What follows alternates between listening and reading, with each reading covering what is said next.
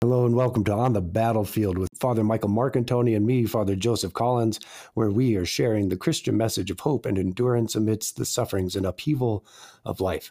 Father Michael, won't you tell everyone where they can find us online and on social media? Yes, thank you. Well, of course, we are on Anchor FM. You can find On the Battlefield podcast on Anchor FM. That is our main hosting site, as well as Apple Podcasts and uh, Google Podcasts as well and Spotify. Uh, on social media, you can find us on Facebook at On the Battlefield Podcast and on Instagram at On the Battlefield Podcast as well. Uh, we do, when episodes air, of course, we share them out over social media and we do share them out also over Orthodox Christian Network OCN's Facebook page. So, uh, lots of different opportunities to find us, listen, and to share. Hey, man, that's thank you, Father. Uh, lots of places to find us, lots of places to share and interact with us.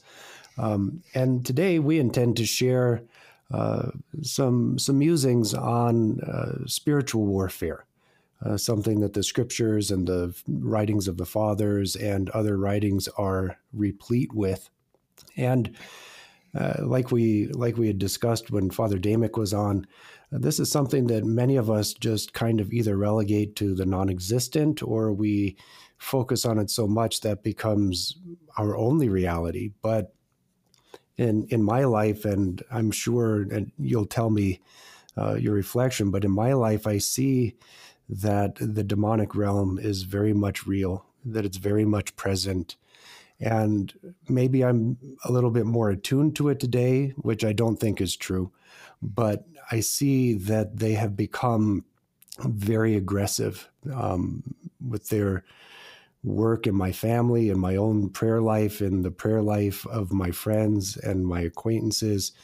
And it's ugly and I don't like seeing it, but hopefully today we can talk about some practical ways to to deal with them in our lives and how to deal with this oppression that surrounds us. What do you think? Well, so uh, one of the my biggest takeaways from that episode we did in uh, December back with Father uh, Damick, and I have been personally chewing on this over and over since then.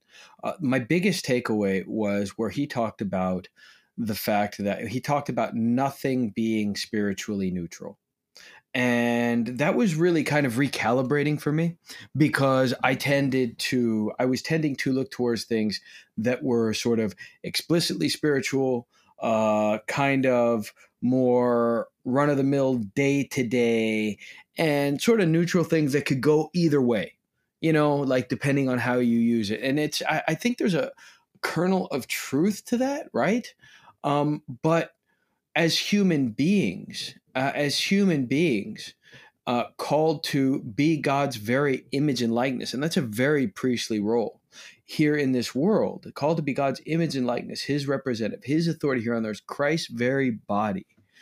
There really isn't anything that's spiritually neutral. Uh, he was so right. I mean, when we look at uh, the things we do, I mean, open up any Orthodox Christian manual of prayer, especially like old school ones. There's prayers for everything. There's prayers before you go to sleep. There's prayers before you eat. There's prayers before you leave the house. There's prayers before this and that. It's definitely something that is meant to uh, encompass and intertwine with the whole of our lives. And not only is that a better and much more holistic way of approaching the spiritual life and by extension spiritual warfare, it's also more honest. So like I I see what you're saying. Like I get it. I think in our times we do feel like the contrary forces, the forces contrary to us as Orthodox Christians, uh, have been emboldened, are a little bit more uh, uh, uh brash, you know, are a little bit more open than we'd like them to be. But my caveat to that is none of that space was ever really neutral to begin with. So it's like, well, I, I think it has to do with us being more aware of it. I think I think the the juxtaposition, the the ah, uh, what's that word? The contrast is just so much clearer. And that's really where I think we see it. But if no space was spiritually neutral, then then then nothing ever was and the problem was always there and the opposition was always there and when we read through it's really interesting like you read through the lives of the saints and you see this kind of theme come up i mean you read through like uh, uh, saint ignatius bryanchanov and i'm probably butchering that last name sorry i am with the greek church not the russian church so i can pronounce greek names much better than i can pronounce russian names but in any case um, Saint Ignatius Bryanchanov um, I mean, in his day, he talks about lawlessness and and the ascendance of uh, of sin and evil and this and that. But he lived in a period that we look back at and we say those are the good old days. We look back at that and say he lived, uh, you know, in holy in holy Orthodox Russia. You know, like we're looking back at that and go, oh yeah, it was way better. Well, he didn't think so. You know, so I think I think the saints I think those who are attentive to the spiritual battle kind of always see it like that. Like it doesn't ever really feel like there's a downtime. I can't think of a single saint who looks at the world around him and says, "Okay, we can relax now. Like it's it's not that bad." I just don't see that guy, and I I think we want to do that because it would be very comforting. But so I I see it. I see the boldness that you're talking about, and it's troubling. And I see kind of the um, you know, I, I see I see that. I see the opposition. I see the boldness of the opposition. The part I question is whether or not it's really any more different. Maybe we're just more aware, you know? Yeah, I do. Uh, I, I ask myself the same question, actually. I, I wonder if it's just my mind being tuned in a little bit more or if they're actually being more bold. But when I have that internal dialogue, I, I tend to come down on the side that I am more aware, but there are people around me who are not aware. Uh, they, it's not something that they they think about consistently, and they just kind of live their lives, and they bring it up. It's like they'll say, "Father, th- there's a darkness that I'm aware of, and I don't know what it is. There, there's a darkness in in our society right now that that seems to be overwhelming society and and doing so aggressively. So that that that's what gives me pause and and makes me question what it is that we're actually seeing and what what the sign of the time is. And that's not to go down some sort of uh, you know, like something you'd see on the 700 Club on television. That's not what we're doing. This is not who we are. But it, it does make me, it does make me wonder um, you know, unless of course we have any 700 Club listeners who want to be a sponsor. In which case, no, I'm just kidding. but uh, like, just a no, uh, no. But uh, all joking aside, uh, all joking aside, I mean, I think that's I think that's real. I think what you're looking at is when Christ speaks, when Christ speaks to His church, and we look in the Gospels, He's the one who says, "Be vigilant."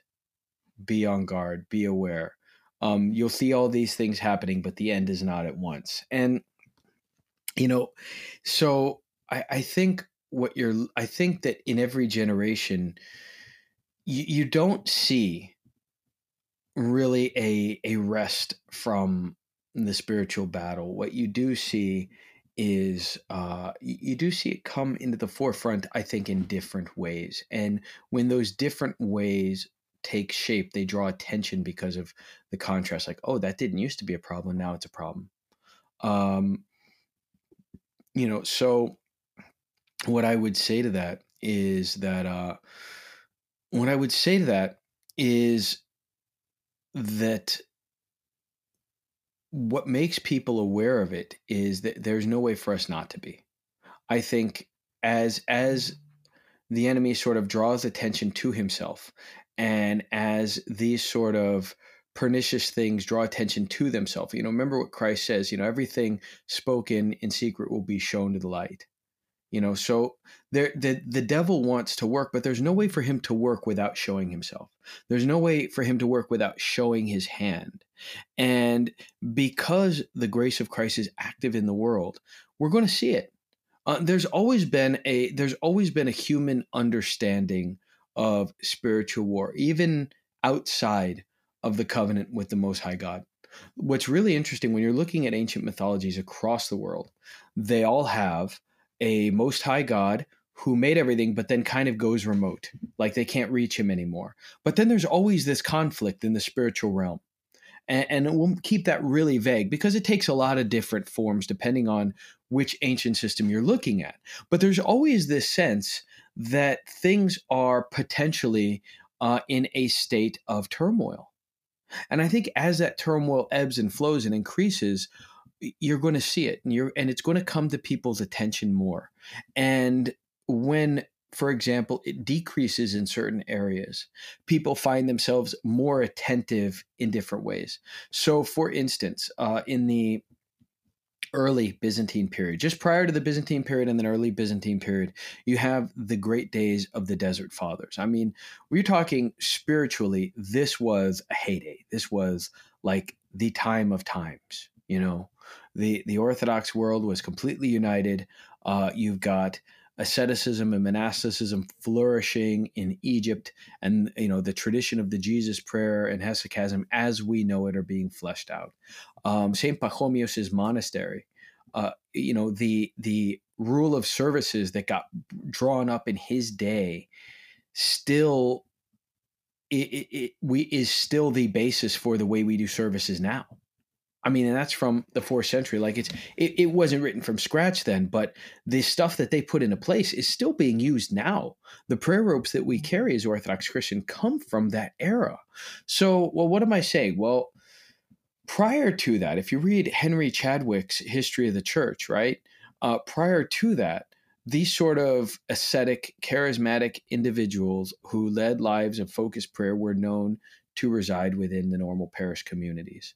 Once you have the influx of the empire due to the legitimization of Christianity uh, coming in, these same people felt like, oh, things are getting too cushy, things are getting too easy. We need to go out into the desert and practice and and live a focused ascetic life.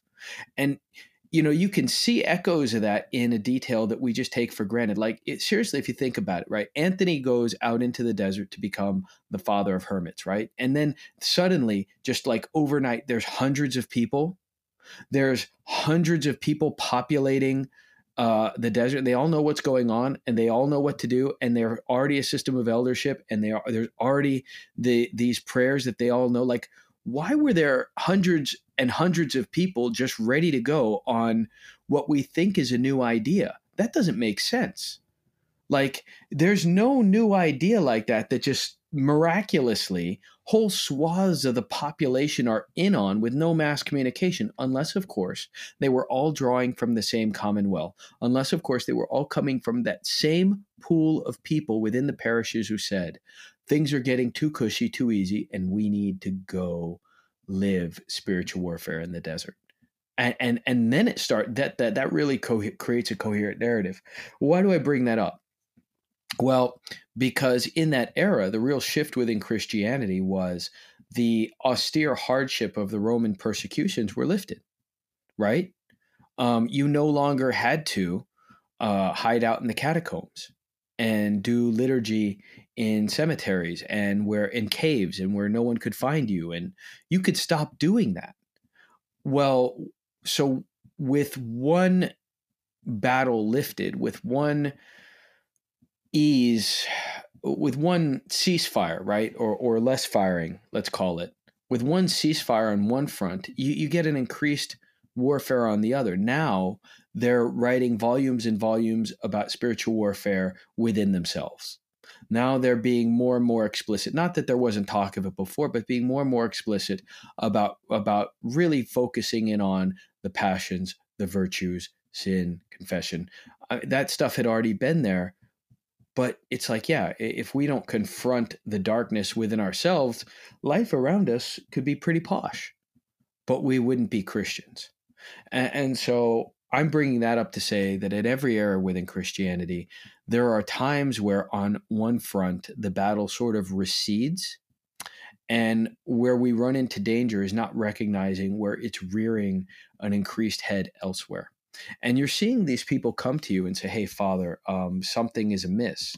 Well the desert father saw that too because even though the desert father saw that too because even though they were um yeah they went out into the desert but there were the all of these the, the populations were going out to see them like everyone said yeah you guys are onto something. Something is wrong. Something is off. Um give us a word father that we might follow. What should i do? Advise me. Uh, and that's why our hymns to these same saints say you made the desert a city. Why? Because they would go out, they'd found these these ascetic communities, and then people would follow them and create a town around it. You know, and then they'd have to go a little farther into the desert. Um, so I, I think what, what you and I are looking at is we have, in the course of our lifetime, seen the battle recede on certain fronts, but we're seeing it crop up on others. And when it crops up on others, that's going to draw people's attention um, and it's kind of like it's like sniper fire. I mean, you don't know where a sniper is until people start getting picked off. But the minute the sniper starts picking people off, if he doesn't move, if he doesn't stop firing and move and relocate, he'll get taken out. They will draw a bead on his position.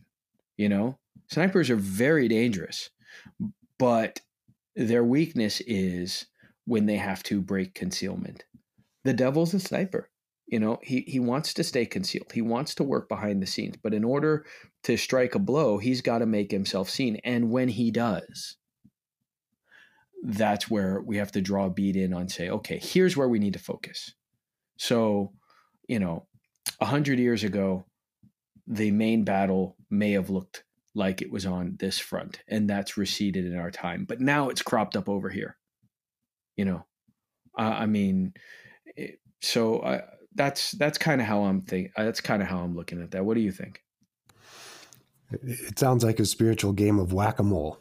I think I think that that would be an accurate contrast. You know, to to look at it as we got we got used to him being here, and we we became complacent, and in our complacence, he was able to sprout up in in a different place more strongly because we weren't looking for him there.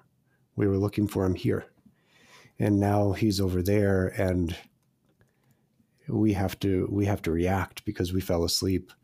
It just reminds me of one of my favorite hymns from from the bridegroom services, and it's during the uh, the bridegroom services. We we talk about ask we ask the Lord that our souls would stay awake, right? For this watchfulness, for this wake, wakefulness.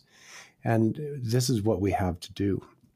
But um, it's it's really it's unnerving when when we're shaken awake and we see the devil acting in in ways that that we're uncomfortable with and we have to and we have to rea- re- react either we just stay asleep and keep pretending he's not over there we have to move and we have to re re-engage with prayer.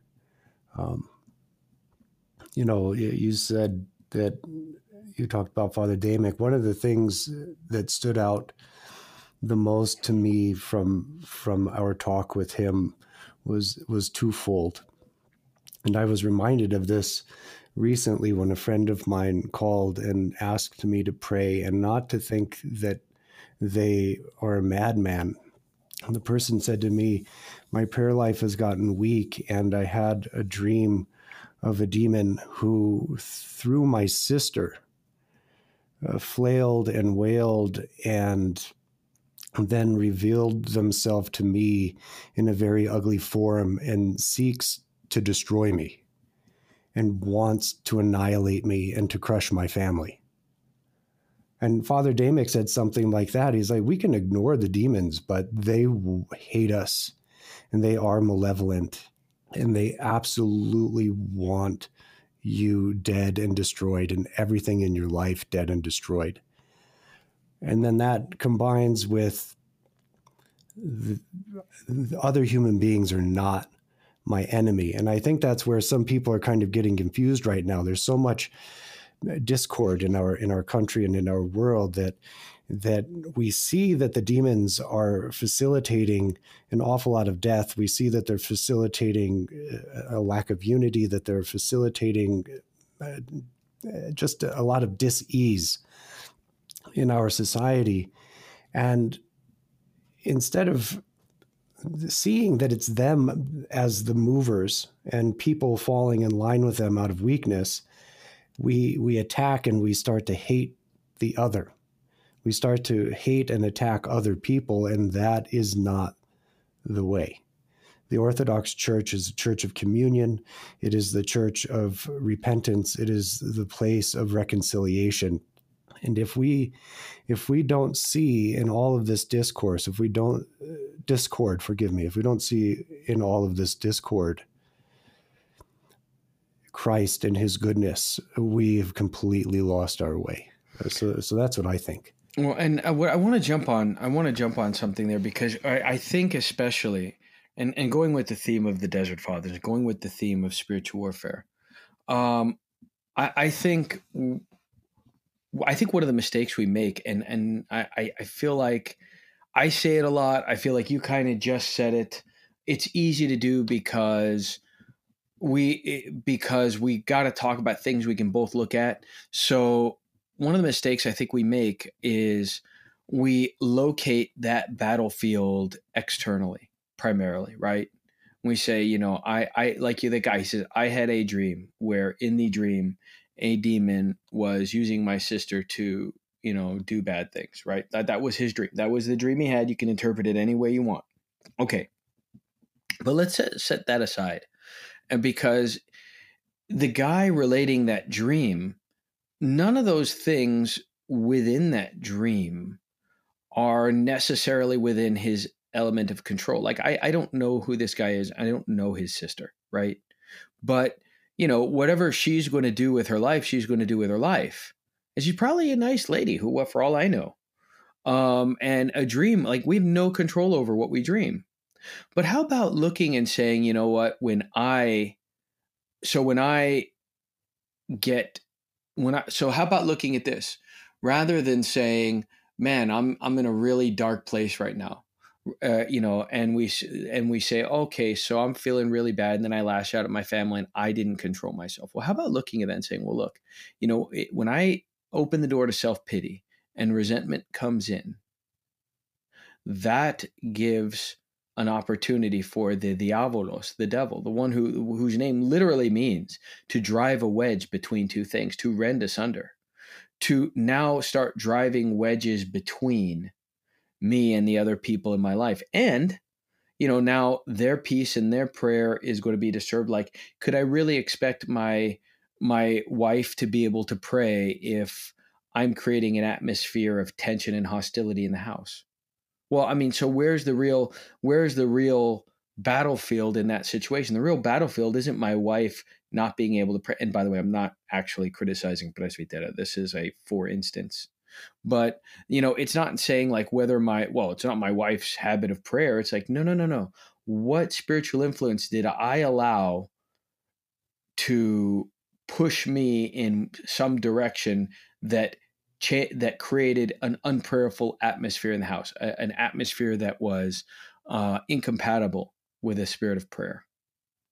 So, I mean, like if you're looking and saying, if you're looking at saying, you know, like we, like if you were to look just at that guy's dream and we might give him a pat answer, be like, well, pray for your sister, pray for your family. Well, that's all for stuff externally. Be like, well, how about be attentive to yourself in prayer and repentance so that when you deal with your sister, so that when you deal with your sister, the grace of Christ that you're showing her, that you've cultivated in your own soul, disarms any machination of the evil one. Well, and and protects and protects the people in your house. Like, I mean, you're looking and saying, like, no, it's like these these these uh, uh, these foibles of character that we overlook within ourselves are not spiritually neutral. That's the big takeaway from that other po- from that uh, the December podcast that we did. So it's like, well, when I allow my temper to get the better of me, when I criticize, when I gospel, I am opening a spiritual door that is not good to open, and that will that will necessarily affect things around me and people around me. And, and so I think one like if we want to talk about spiritual warfare in the everyday life, you got to look at that because that's the stuff you can control. But that's, you know, you can't control, you can't control the other people, but you can control what they encounter when they come into your AO. That's your battleground. And if you've secured it and you've taken sovereignty over it with, you know, with, with the virtues of Christ and the fruits of the Spirit, then, you know, when the devil does endeavor to encroach on that territory, he's going to have a fight. Yes, he will. And in all fairness to the person I was referencing, their their takeaway from this very real uh, visual dream of the demon was that that I pray for them so that their prayer life which has become weak not become weaker mm-hmm. that that their own faults that they have allowed and to use their own words they said I have become lazy, I have become forgetful, and I have failed to meet my obligations to the commandments of Jesus Christ in my own life and this this prayer this vision of the demon reminds me of that father pray that I can find repentance within my life so that he cannot tear me and my family apart. And so I, I thought that this was a very, very good response to that dream. Yeah, and I, I would say like I think and I think the fathers would look at that in my opinion. I think that they would say, um, it sounds like Christ is working there because, you know, they would say that when when Christ does allow us to see something um, you know, something of that magnitude and order, it's to lead us to repentance. It's to lead us towards Him. And it sounds like His appraisal did that. So, I mean, I, you know, I, I would agree. I think I think he took that the right way, the best way to take it. Um, and I would I would be very you know I'd be very quick to say okay maybe maybe Christ is doing something here. I, I don't feel like I could say more than that, but I'd say it's entirely possible um, where where I, you know one of the surest signs, and the devil's tricky. So like one of the surest signs that you know one of the surest signs that something even seemingly good doesn't come from Christ is when is when someone gets some sort of spiritual consolation, comfort, or at least it appears that way, but then they become pr- proud and prideful and full of themselves, and and no one can tell them anything, and like, all right, well, it doesn't sound like Christ was at work here. Now, I mean, again, you need a lot more discernment to say for sure, but it doesn't have the hallmarks of humility. Like when Saint Simeon the Stylite, you know, went up onto the pillar for the first time and started doing monasticism on the pillar.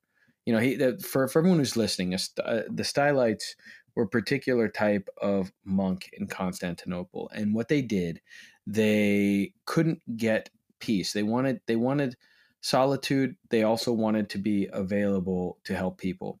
So they lived in these urban areas and they would set up these enormous pillars, like really wide, and they would live up there. And you know they'd have a rope and pulley system. People could send them up some food and water from time to time, and they'd have a rope and pulley system, and they'd they'd live up, you know, hundred feet up, fifty feet up, whatever, on top of this pillar, and just lead lives of prayer. But people would come and ask them, people would come in and ask them advice. Well, the you know Saint Simeon, the first person to do that, um, in order to test, you know, to to discern if this was really a spiritual work of God. Uh, the I believe it was the patriarch or or someone or the bishop, someone came to him and said, "Come down from there and stop." And in humility, he came down and said, "Oh, listen," and he he handled it in humility, and he he was willing to be obedient to whatever his superior said, and they said, "Okay, you're you're showing the fruits of the spirit. Go back up onto your pillar and pray for us." You know, but there was no there was no grandiosity, and there was no self centeredness. So I think when we look at it, it you know, real genuine spiritual consolation should lead us to humility and repentance. When it doesn't, we should be on guard. Uh, and as far as you know, you said a spiritual game of whack a mole. Remember what the scriptures say: the devil goes about like a roaring lion, seeking who may he may devour. Well, things who go about roaming the earth to and fro don't stay still, right? Uh, they, you no, know, they so, do not. Yeah, I mean, eh, so you're you're looking, going, yeah, okay, of course, you're you're you're going to try to be duplicitous and and pop up in lots of different places and whatever.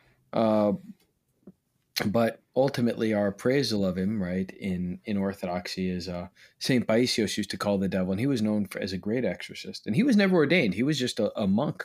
He was never ordained and he was known as a great exorcist. He died in the 90s and he used to call the devil tangalaki which means uh, like a nuisance like he's dangerous but you know the god on our side is way is way more dangerous. Like like we've got we've got superior firepower on our side. You're dangerous, but we have superior firepower in Christ. So it's it's and he was a World War II vet, so he would appreciate that analogy. yeah, uh, interesting. Um, I, I lost my train of thought, but Oh, I, when you were saying that, I thought of you know we have that hymn that we sing during Pentecost and and Easter. What God is so great is our God, who alone works great wonders. We we sing that and with such great fervor. It is a it is a very distinct reminder that our God, on the day of His presentation, when He was brought into the temple and Simeon took him into his arms. That our God, as a 40 day old child, reordered the world. That even as an infant, he established his new high priestly ministry in his temple. And the world awaited his taking the throne, which would happen just half of a half of a modern lifetime later that in the arms of Simeon was held the king of the universe. So we see in, in God's humility his greatness. Human beings struggle to have power. The devil struggles to have power, to wield power, to show that he's powerful. And in his lust for power, in his hubris, in his hatred, in his unending will and desire to kill. We see God's opposite.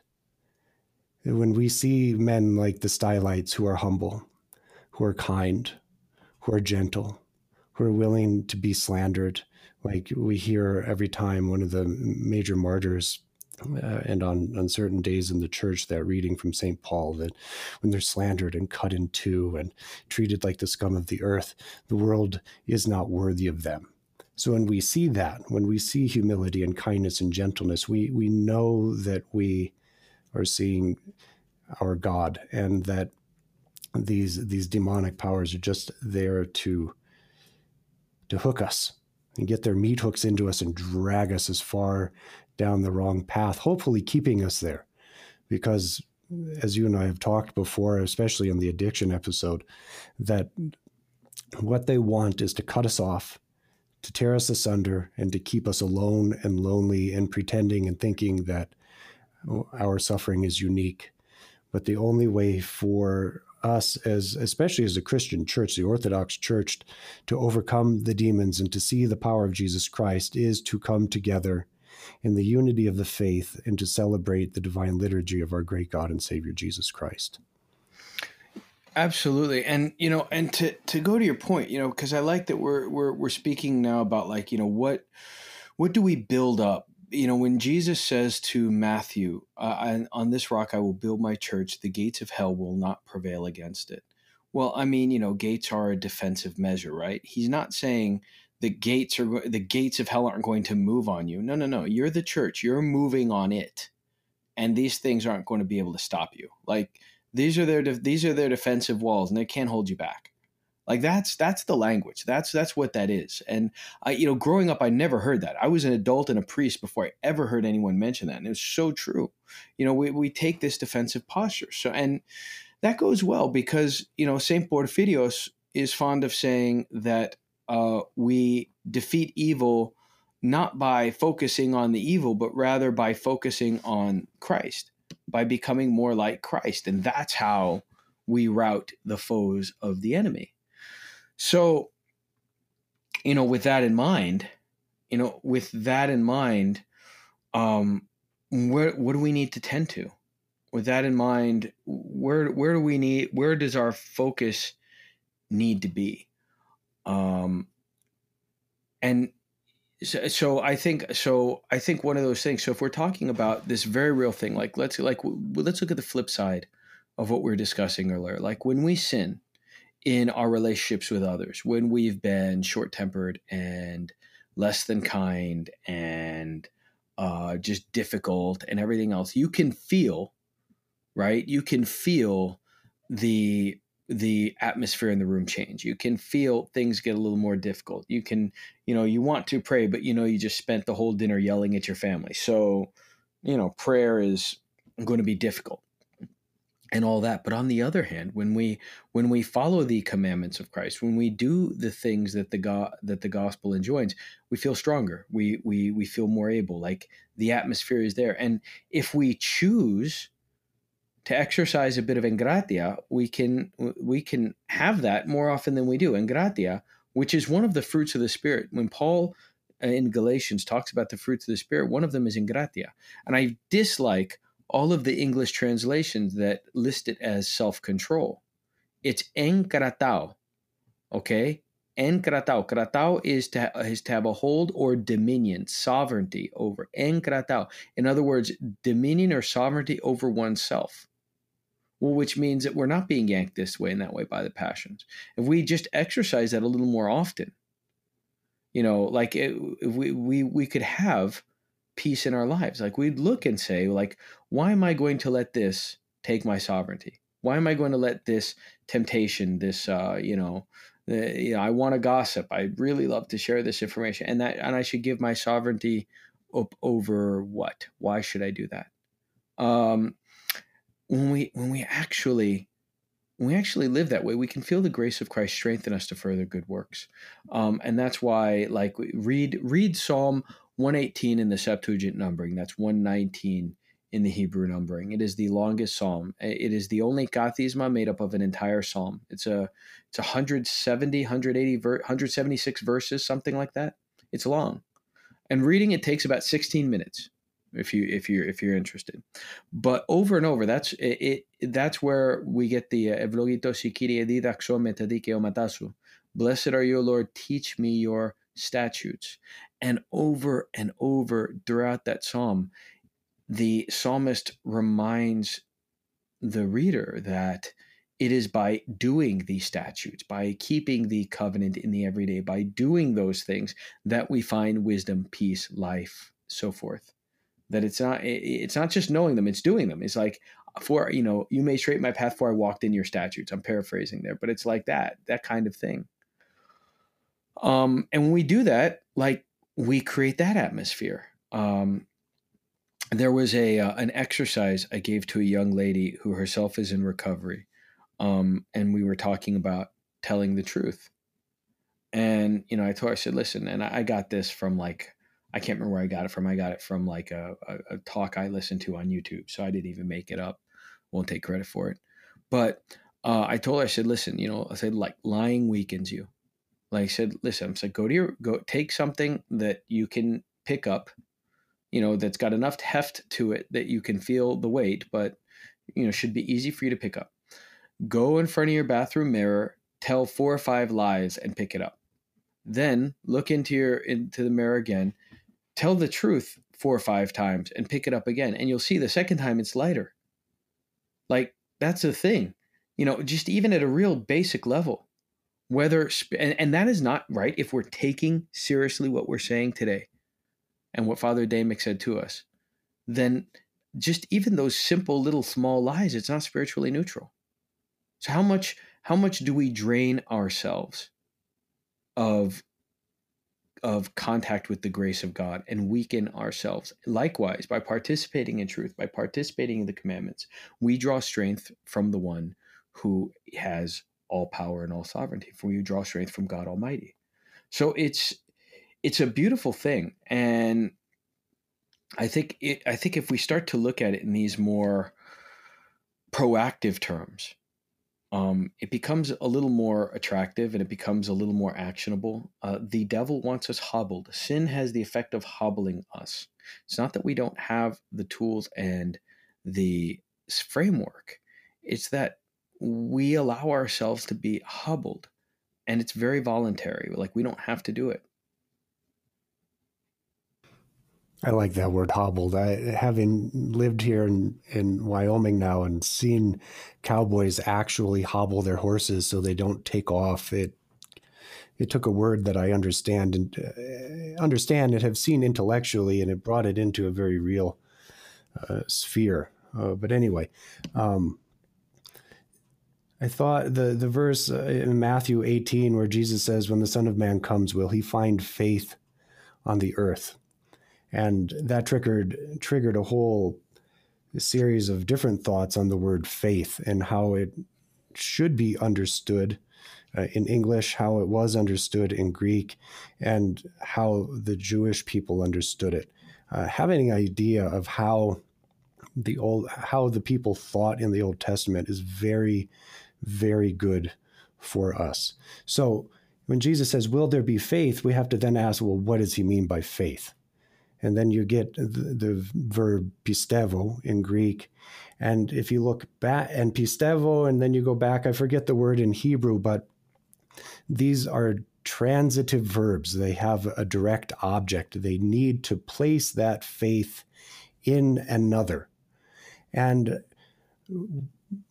I think about two weeks ago, or maybe more, I don't remember, after the whole election saga of 2020, um, I, I, was able to just uh, anchor on Christ because I realized that at some point along the way, my faith in my in my context had become a, more anchored in politics and in personalities than it should be that I had anchored the direct object of my personal faith was not God. And this you see over and over and over and over and on and on in the Old Testament. What God wants is the lens of my eye and the you know the apple of my eye and the desire of my heart to be him. He wants me to trust in him, even when things seem dire, like at the walls of Jericho, where he sent everybody home and a very small group of people blew trumpets and he destroyed the walls of the city, where, where Gideon overcame and overwhelmed, where David with a small army won, where David beat Goliath with a small stone as a young child. What God wants us to do is to turn the lens of our eye and the hope of our souls to Him who is the Pandokrator, to, to use that word kratao again, the ruler, the sovereign over all. He wants our human souls to recognize in Him that He is sovereign and that He will reign supreme over all obstacles if we set our trust in Him. And what the demons want us to do is to turn and focus the lens of our eye on the world and to put our faith into systems and chariots and rulers and financial systems and our bank accounts and our life insurance policies, all of which diffuse and dilute our faith in the one true object of man's souls, which is our triune and all omnipotent and unending God. And I, I think that summarizes what you said. Absolutely. Yeah. I, I, I Did think I catch so. you sleeping? no, no, and very well said. No, no, no, very well said. So I started to talk, and I, I muted my mic so that it wouldn't get any background noise, and oh. then I realized, oh, I got to hit unmute. If um, only we could always mute our mics. Uh, yeah. Jeez. Yeah. Dun, dun. Uh, uh, no, but yeah, so I, I think there, you know, I, th- I, think as we're talking about spiritual warfare, I think that's really the place I, would like to point people. So, like looking at, um, you know, looking at just, you know, it's not the, the the the religious spiritual portion of your day isn't just isn't just did you say your prayers before the icons it's also you know, it's also are you in fact taking every thought captive to Christ so that you could even maybe approach perhaps resembling something like the image and likeness of God to your coworkers who are going to see you. You know, I mean, you know are you and and and we can't overlook that because you know when you're looking at the desert fathers when they talk about discernment of thoughts they talk about demons the uh. John Cassian gives us a list of eight demons that war against the monks. If you if you open volume one of the Philokalia, there he has a list of eight demons that war against the monks, and for each one, he gives a long and detailed battle plan as to how to confront it. That is the list that under uh, Pope Gregory the Great or Gregory Dialogos, he's a pre-schism pope, seventh century. Um, he's the one who turns that he truncates two of those into the one conflates two of those into one and creates the list of seven deadly sins. Well the list of seven deadly sins didn't start out as seven deadly sins. It started out as st john cassian's rundown of eight demons that war against the monks and how to fight them. And you find that in volume one of the philokalia. So what is the philokalia like, father for those who don't know okay so um, it is a multi-volume work of Orthodox spirituality. Um, it is primarily monastic and ascetical. Uh, that's, I mean, it's that's where it draws itself from. So it's usually advised for people setting out to read it to read it with the guidance of their spiritual father because you know it's not it's not written towards people living in the suburbs. It's written towards you know 10th century, third century, 15th century folks living in monasteries. Um, so there, I mean, there's certainly, but it's deep theology. It is it is deep, uncut Orthodox theology and Orthodox spirituality. Um, and volume one starts out in the in the Egyptian desert that we mentioned earlier, the days of the desert fathers. I mean, that's how you can see like these guys aren't just creating this monastic endeavor out of thin air, like we mentioned earlier about the people going out into the desert, because it's so systematic and so already well defined, just even at its very beginning. So, but yeah, I mean, that's the sort of thinking that will be seminal to all of the rest of the Orthodox spiritual work coming out. So, like when they talk about thoughts, they talk that they're not spiritually neutral when they talk about the way that they handle things in their cell or the way they handle visitors. It's not spiritually neutral. That means like they really do consider it when they're showing hospitality. I am, uh, I am inviting Christ into my cell. When I do a good work, I am doing good work for Christ, and it's not like a platitude. Like they mean it very literally, um, and you know, on the converse with sin. So, like we ought to see i think i think that's really my challenge. I think that is that is my goal and my challenge for the listeners on this episode to start to look at their lives as having no spiritually neutral ground and, and to go from there. I, I would agree that, that there is nothing spiritually spiritually neutral, and rather than focusing, uh, not rather than, but in order to win the spiritual battle in the day to day, yes, we, we should be aware that we are in a spiritual battle, but in order to win that battle, the the focus of our soul and heart and mind and body has to be on Jesus Christ, the victor, because he is the one who is winning the victory. We do not have the power within ourselves alone to win the battle. He he's our general. He is he is the conqueror of all. So it's by our faith in Him and placing ourselves into communion with other Christians and communion with Him in the context of the liturgy that everything becomes spiritually that we disengage from the, this idea of neutrality and engage and attack and aggress the devil through the Lord Jesus. Yeah, and and uh, and Saint Theophan the Recluse in his book Unseen Warfare, which is all about this very topic, um, he encourages the reader to to be bold in that because you know he's like have have perfect faith that Christ wants to give you the victory even more than you want to obtain it. Like that's the thing. He's like Christ wants you to win this fight even more than you want to win it.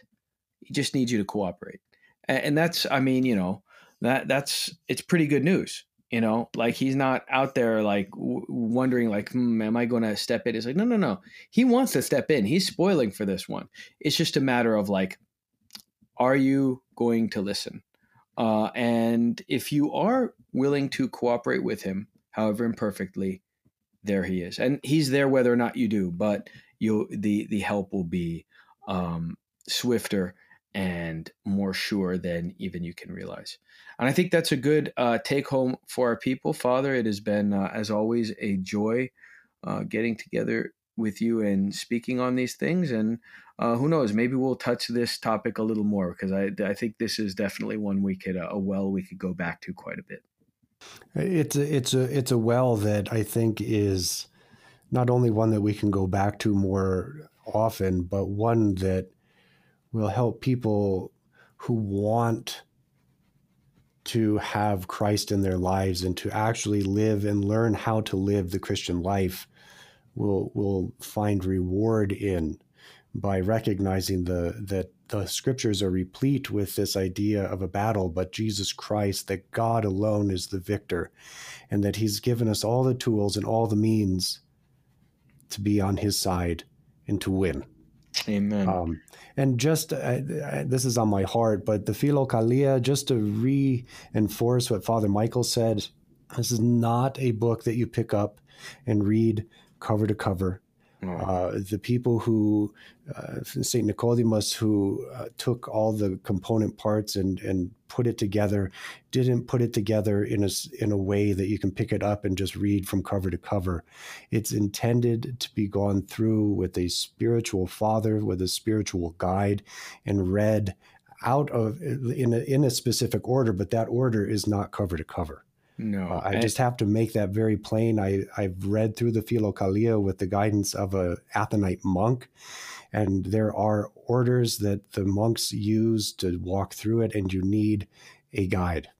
Yeah, I think a good attitude is the one that the Ethiopian eunuch has in the book of Acts, where he says, How can I know uh, unless someone teach me? So let's keep Amen. that attitude of humility and drive forward and do great things. Keep it simple. Christ is there, whether you know the complexities or not. Well, God bless you, Father. Will you go ahead and close us in prayer? Lord Jesus Christ, our true God, we glorify, praise, and honor your all holy and majestic name for having offered to us, your sinful people, repentance and joy and victory through your coming into the world as a baby at your at your birth at Christmas, in your 40 day blessing in the temple with your own circumcision in the flesh, and your crucifixion, death, burial, and resurrection, and ultimately your ascension and giving of the Holy Spirit, that we may find again victory in you, our great God and endless Savior, always now and forever and unto the ages of ages. Amen. Father, don't forget to tell everybody where they can find us and uh, keep up the, the good work out there on the battlefield and engage us uh, on social media to give us ideas and topics to talk about. Yes, do please leave your questions and comments. Uh, like I said, once again, you can find us on social media on the Battlefield Podcast on both Facebook and Instagram, as well as Anchor FM, our main hosting site, Apple Podcast, Spotify, and Google Podcasts. So uh, send in your thoughts. We'll make this a dialogue, not a monologue, and we'll see you next time. Kaboom. Thank you. And be brave out there on the battlefield. Jesus Christ is our God. Amen. God bless.